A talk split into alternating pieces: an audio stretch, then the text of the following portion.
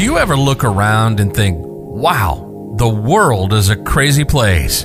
And it just seems to get crazier and crazier. Ease your mind and take a break. This is Fuel for the Soul with John Giftah. We're a hub for inspirational Christian sermons, practical keys for Christian living, and Christian discussions and interviews. You'll be inspired to live the life that you were created for. Your host is a top ranking podcaster, best selling author, world record holder, aerospace engineer, life coach, evangelist, and founder of John Giftah International. Welcome to Fuel for the Soul with John Giftah.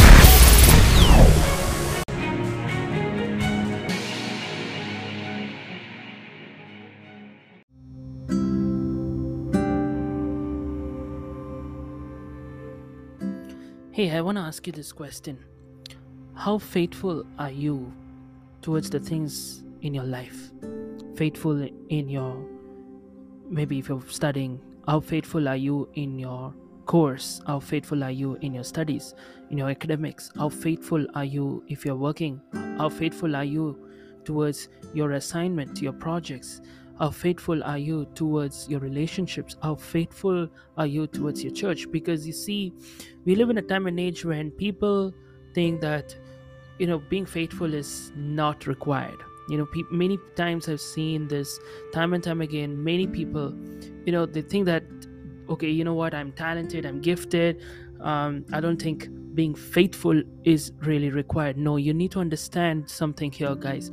See, one of the important things is we, we are called to be like God and you know to put on his nature. And one of the things that we can learn from his life um, even when he walked on planet earth as well as the very nature of god is that he's a god who's faithful. He's faithful to his word. He's faithful to his promises. He's faithful to his people. He's just a faithful god. Everything he does he's faithful He's faithful. And if we have to imitate God, shouldn't we also strive to be faithful?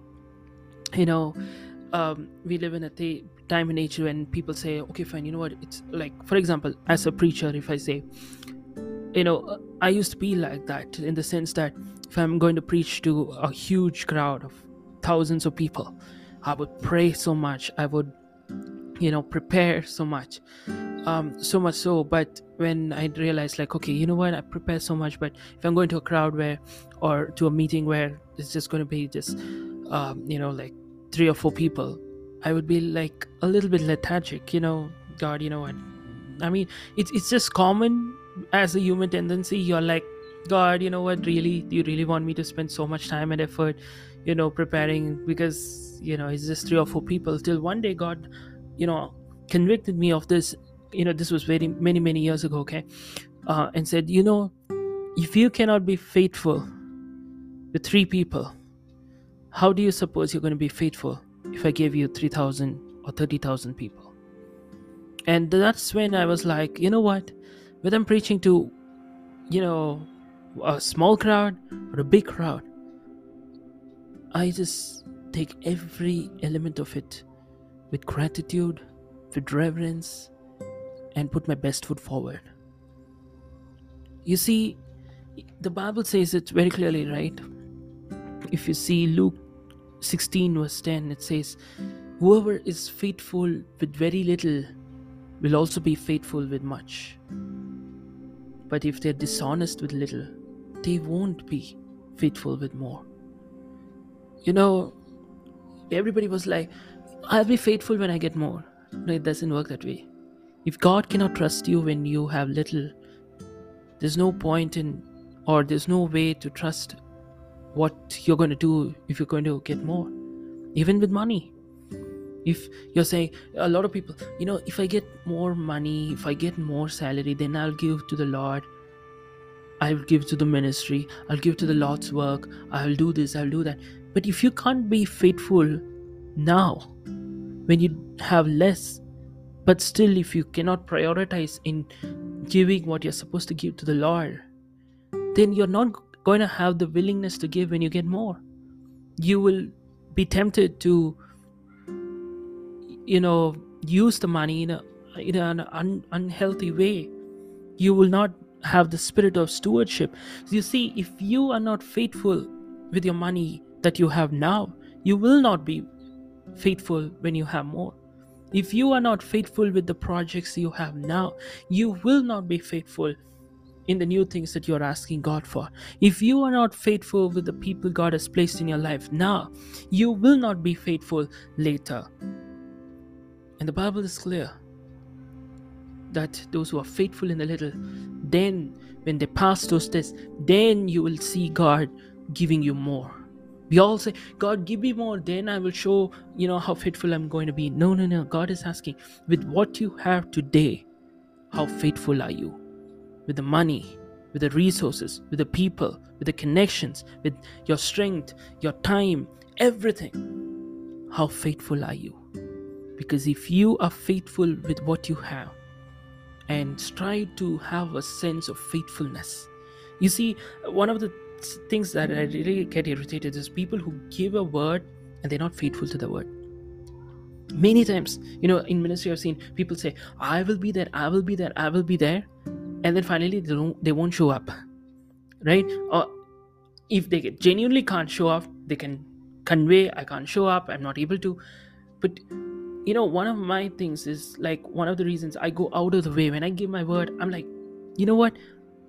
I want to be like Jesus if it's unless and until it's beyond my ability beyond everything and i'm really not able to make it i would definitely reach out to that person and say i'm sorry i'm not able to you know be faithful in this particular commitment i gave word to. But otherwise i try my best to go out of the way and stick to it.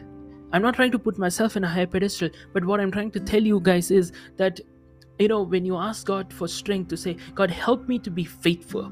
God will give you the grace to be faithful to your word that you have promised, to your things that you have committed yourself to. God will help you. Because only when you are faithful with that little, then God can entrust you with the big and the better things or the next level that God has in store for you. Amen. God bless you. You've been listening to Fuel for the Soul with John Giftah. We hope you were blessed and inspired to live the life that God has for you. Make sure to subscribe to the John Giftah YouTube channel for regular uploads of sermons, skits, interviews, and more. Follow John Giftah on Instagram for regular inspirational posts. And don't forget to check out the best selling books written by John Giftah. Who Am I, which will help you understand your identity, and the latest number one bestseller, Unveil Your Purpose, helping you discover your purpose and to start walking in it. Make sure to leave a rating and review, and be sure to share it with your friends and loved ones. If you'd like to donate, you can find the PayPal link in the description. And if you'd like to invite John Giftah to speak at your event or to get more details, go to the website at www.johngiftah.com. See you on the next episode of The Fuel for the Soul with John Giftah. God bless you. If your heart stops beating now, do you know where you're going? If you came face to face with death now, do you know where you're going? And this is not a message of condemnation, this is a message of hope. There is a God who loves you so much. He sent His only Son, Jesus Christ, to come down and pay a heavy price by shedding every drop of His blood on the cross. Thank you for dying for my sins. When you believe in Him, you have free gift of salvation for you that assures us that we will go to heaven when we die instead of suffering in hell forever. I just encourage you today to make the simple step of faith and say, Jesus, I thank you for what you did on the cross. Thank you for giving me this gift of eternal life.